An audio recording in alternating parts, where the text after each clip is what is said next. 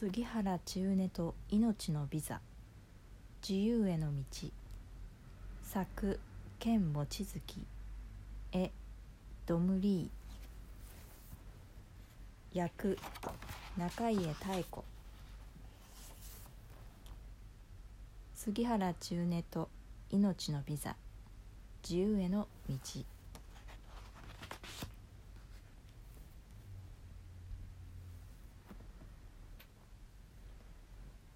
杉原中根氏とその家族。そして自らを顧みず他者に手を差し伸べたすべての人々に敬意を表する。とりわけ多くの時間を割いて協力していただいた杉原弘樹氏に感謝する。KM 自由と平和のために戦っている一人一人に DL 目は心の鏡ということわざがあります。ある時僕のお父さんは買い物をしていて一人のユダヤ人の少年に気がつきました。その少年は欲しいものがあったのですがお金が足りなくて買えなか買えないでいたのです。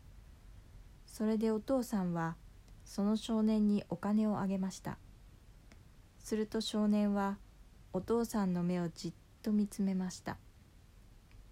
そしてお礼にお父さんを家に招待してくれたのです。これが僕たちが初めてユダヤのお祭りハヌカーに行った日です。この時僕は5歳でした。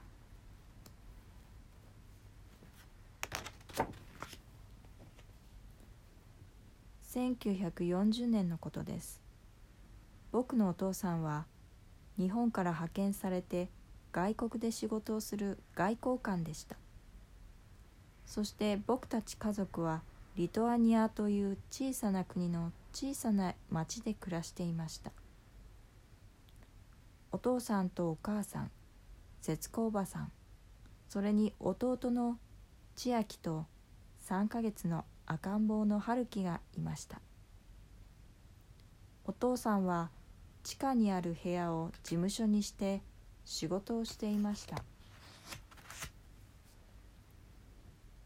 朝になると鳥が木々でさえずり始めます。僕たちは近所の男の子や女の子たちと一緒に近くにある広い公園で遊びました。周りの家や教会は古くて何百年も前に建てられたものです。家の中では僕と千秋は子供部屋でおもちゃのドイツ兵や戦車飛行機などで遊びました。本物の兵隊たちがこの町にやってくるようになるとは思いもしませんでした。あれは7月の半ばを過ぎた。まだ朝の早い時でした。その日から僕の生活ががらりと変わったのです。お母さんと節子おばさんが僕と千秋を起こしに来ました。そしてすぐに服を着るように言いました。お父さんは事務所から慌てて駆け上がってきました。外に大勢の人が集まってきています。お母さんが言いました。一体どうしたんでしょう？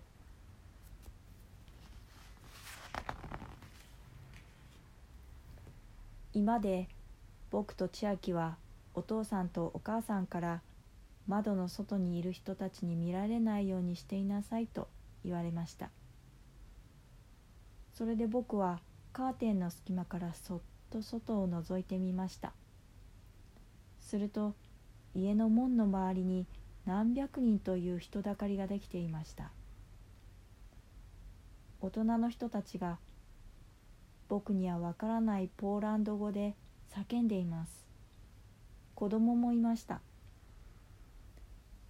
鉄の柵でできた門の向こうから僕たちの家をじっと見つめています。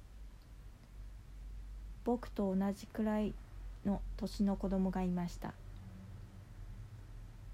大人の人たちは赤い目をしていましたが子供たちも何日もまともに寝ていないらしく目が赤くなっていました。そして外は暖かいのに冬の重いコートを着ていて中には2枚も3枚も重ねて着込んでいる子供がいました。慌てて着てきたようで洋服は乱れていました。僕はどこかよそからやってきたのであれば荷物を持っていないというのはどういうことなんだろうと不思議に思いました。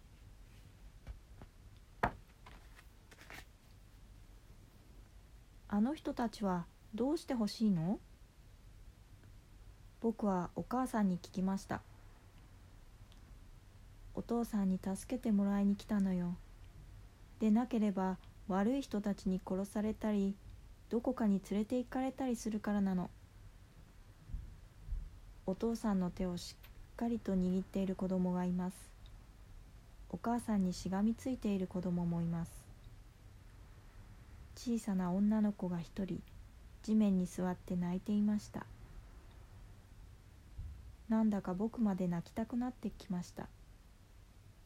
僕はお父さんに言いました「お父さんあの人たちを助けてあげて」お父さんは僕の隣に立ったまま黙っていました。けれども僕にはお父さんが子供たちをじっと見ているのが分かりました。そのうちに何人かの男の人たちが必死になって柵を乗り越えようと始めました。お父さんの事務所で働いている2人の若者。ボリスラフとグッチェがみんなを落ち着かせようとしています。お父さんは外に出て行きました。カーテンの間から見るとお父さんは石段に立っていました。ボリスラフがお父さんの通訳をしています。お父さんは家の中で話し合いをするから代表として5人を選ぶように言いました。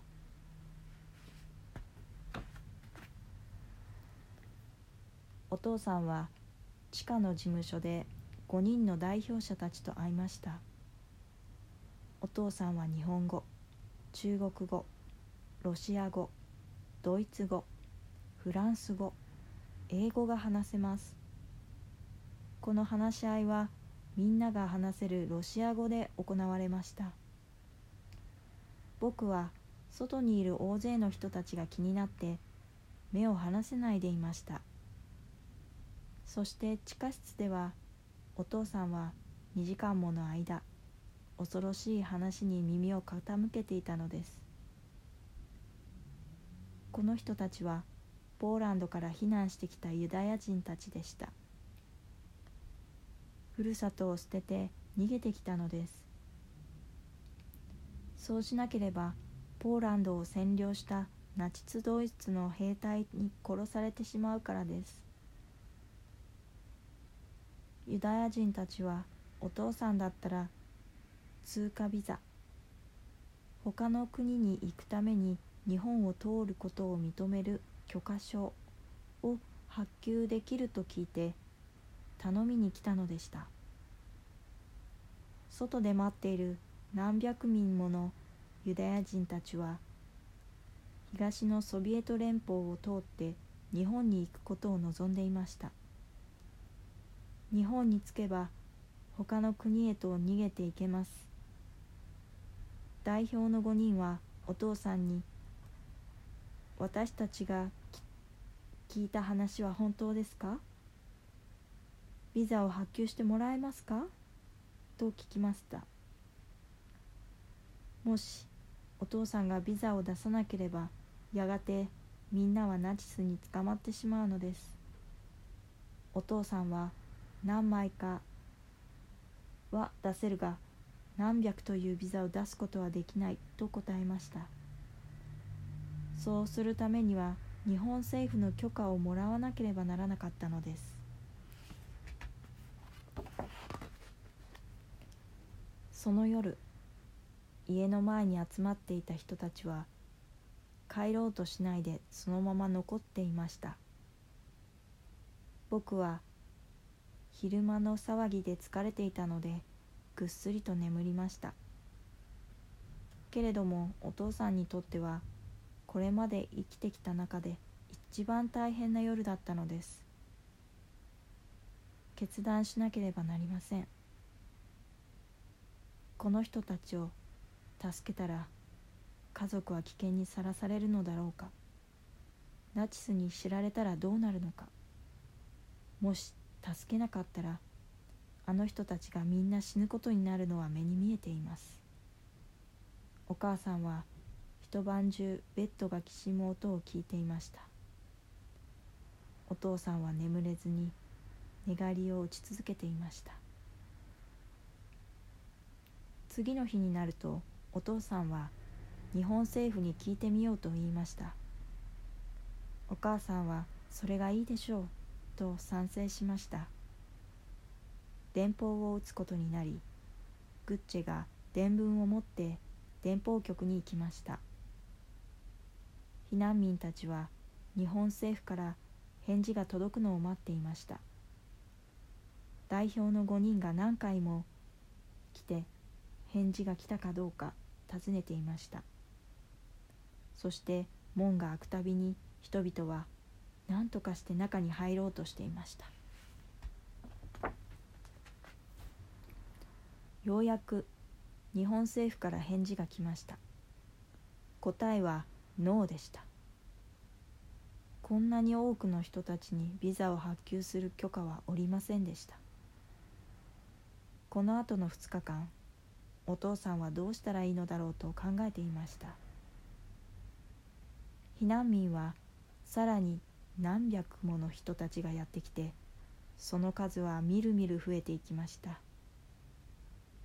お父さんは2回目の電報を打ちましたが答えはまたもやノーでした。僕たちはずっと外に出られないでいます。弟の春樹はしょっちゅう泣くようになりました。ミルクがなくなってきていたのです。僕は家の中にいるのに飽きてしまいました。あの人たちはどうしてここにいるの？どうしたいの？ここにいなきゃダメなの？あの人たちは誰？僕はお父さんに聞き続けていました。お父さんは僕が聞くたびに時間をとって丁寧に説明してくれました。避難民たちが助けを求めていることそして安全な国に行くためにはお父さんの許可証が必要なことを。今はまだ助けてやれないんだ。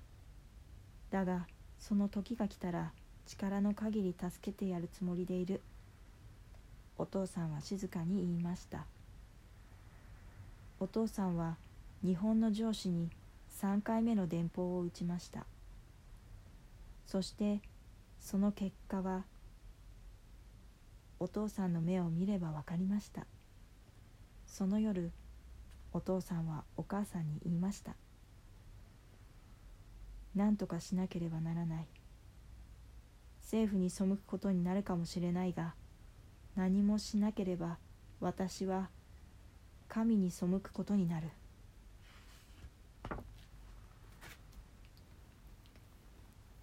次の日の朝お父さんは家族を集めるとどうしたらいいかみんなの考えを聞きました。お父さんが家族の意見を求めたのはこれが初めてでした。お母さんと節子おばさんはもう覚悟を決めていました。私たちのことより外にいる人たちのことを考えてあげなければいけないと言いました。これはお父さんとお母さんがいつも僕に言っている言葉他の人の立場になって考えなさいでした。もし僕が外にいる子供たちの一人だったら僕はどうしてもらいたいと思うだろう。僕はお父さんに言いました。もし僕たちが助けてあげなかったらあの人たちは死んでしまうんじゃないの？家族全員の意見が一つになってお父さんはほっと心が軽くなったに違いありません。きっぱりと言いました。これからこの人たちを助ける。外でボリスラフに通訳してもらいながらお父さんが話し始めるとみんなはシーンと静まりました。一人残らず全員にビザを発給します。ですから辛抱強く待っていてください。この時みんなは緊張で凍りついたようになってました。続いてどっと歓声が上がりました。大人たちは抱き合って喜んでいます。空中に飛び上がっている人もいます。子供たちを抱きしめているお父さんやお母さんがいます。特に僕は嬉しそうにしている子供たちを見てよかったと思いました。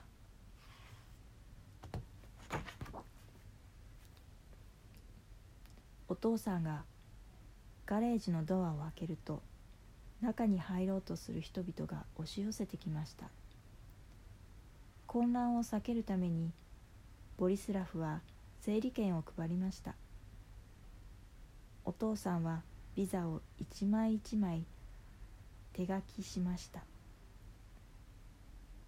書き終わると一人一人その人の目をしっかりと見つめて幸運を祈ってますと声をかけながら渡していました。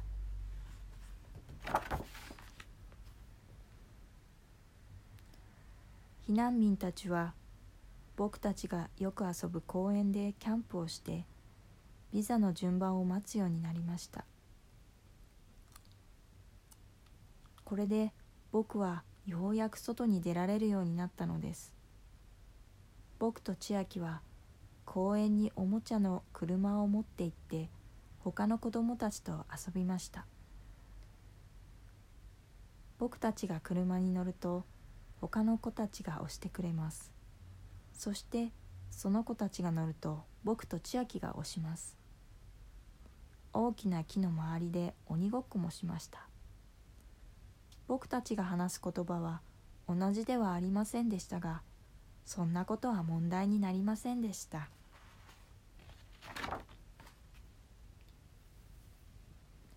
およそ1ヶ月の間ガレージに続く人の列が途絶えることはありませんでした。毎日朝早くから夜遅くまでお父さんは300枚ものビザを書いていました。インクは長持ちするように水で薄められました。グジェとももう一人のユダヤ人の若者が手伝ってビザにお父さんの名前のスタンプを押していました。お母さんもビザを書くのを手伝うと言ったのですがお父さんは面倒に巻き込みたくないから一人でやると言い張りました。それでお母さんは並んでいる人たちを見てあと何人いるか伝えていました。ある日などお父さんが万年筆に力を入れすぎてペン先を折ってしまうということがありました。この間に僕がお父さんを見たのは夜遅くなってからだけでした。いつ見てもお父さんの目は真っ赤でほとんど口も聞けないほどでした。お父さんが寝ている間お母さんはお父さんの腕をマッサージしていました。一日中ビザを書いていて腕がコチコチに凝り固まっていたのです。そのうちにお父さんは疲れ切ってしまいもう書くのをやめたいと思うまでになりました。それでもお母さんは書き続けるように励ましました。まだたくさんの人が待っています。もう少し頑張ってビザを出しましょう。そしてできるだけ大勢の人を助けてあげましょう。と言っていました。やがて西からドイツ軍が攻めてくるとソ連軍は東から侵入してきてリトアニアを占領しました。そしてお父さんに出ていくように命じました。日本政府もリトアニアを引き上げるように言ってきました。そしてドイツで任務に就くようにという指令が出たのです。それでもお父さんは家を出る間際までビザを発給していました。家を出てホテルに2日間泊まったのですがこの間もお父さんを追ってきた避難民たちのためにビザを出していました。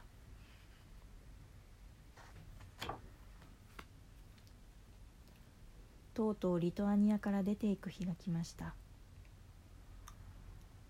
列車が出る駅に泊まり込んだ避難民たちがお父さんの周りに群れを作っていました。お父さんを守るようにして取り囲んでいる人たちがいます。お父さんはここでも許可証お父さんの署名があるだけで他には何も書かれていないビザを発給していました。列車が動き始めると避難民たちは列車と並んで走り出しました。お父さんは列車の窓からビザを差し出します。列車がスピードを上げると伸ばされた手に向かってビザを投げ渡しました。先頭を走っている人たちがお父さんの目を素早く捉えて叫びましたあなたのことは絶対忘れない。また会いましょう。僕は窓の外を見ていました。だんだん小さくなっていく大勢の人たち。列車はどんどんリトアニアから離れていきます。僕はこの人たちとまた会うことがあるのだろうかと思っていました。僕たちはどこへ行くの？と聞くとお父さんはベルリンに行くんだ」と答えました。僕と千秋は都会に行けるとワクワクしてきました。お父さんに聞きたいことがいっぱいありました。けれどもお父さんは座席に腰を下ろすとすぐに眠ってしまったのです。お母さんも節子おばさんもぐったりと疲れきっていました。あの頃お父さんとお母さんそれにおばさんがしたことの意味そしてそれがどれほど重要なことだったかについて僕は十分に分かっていませんでした。今だったらよくわかります。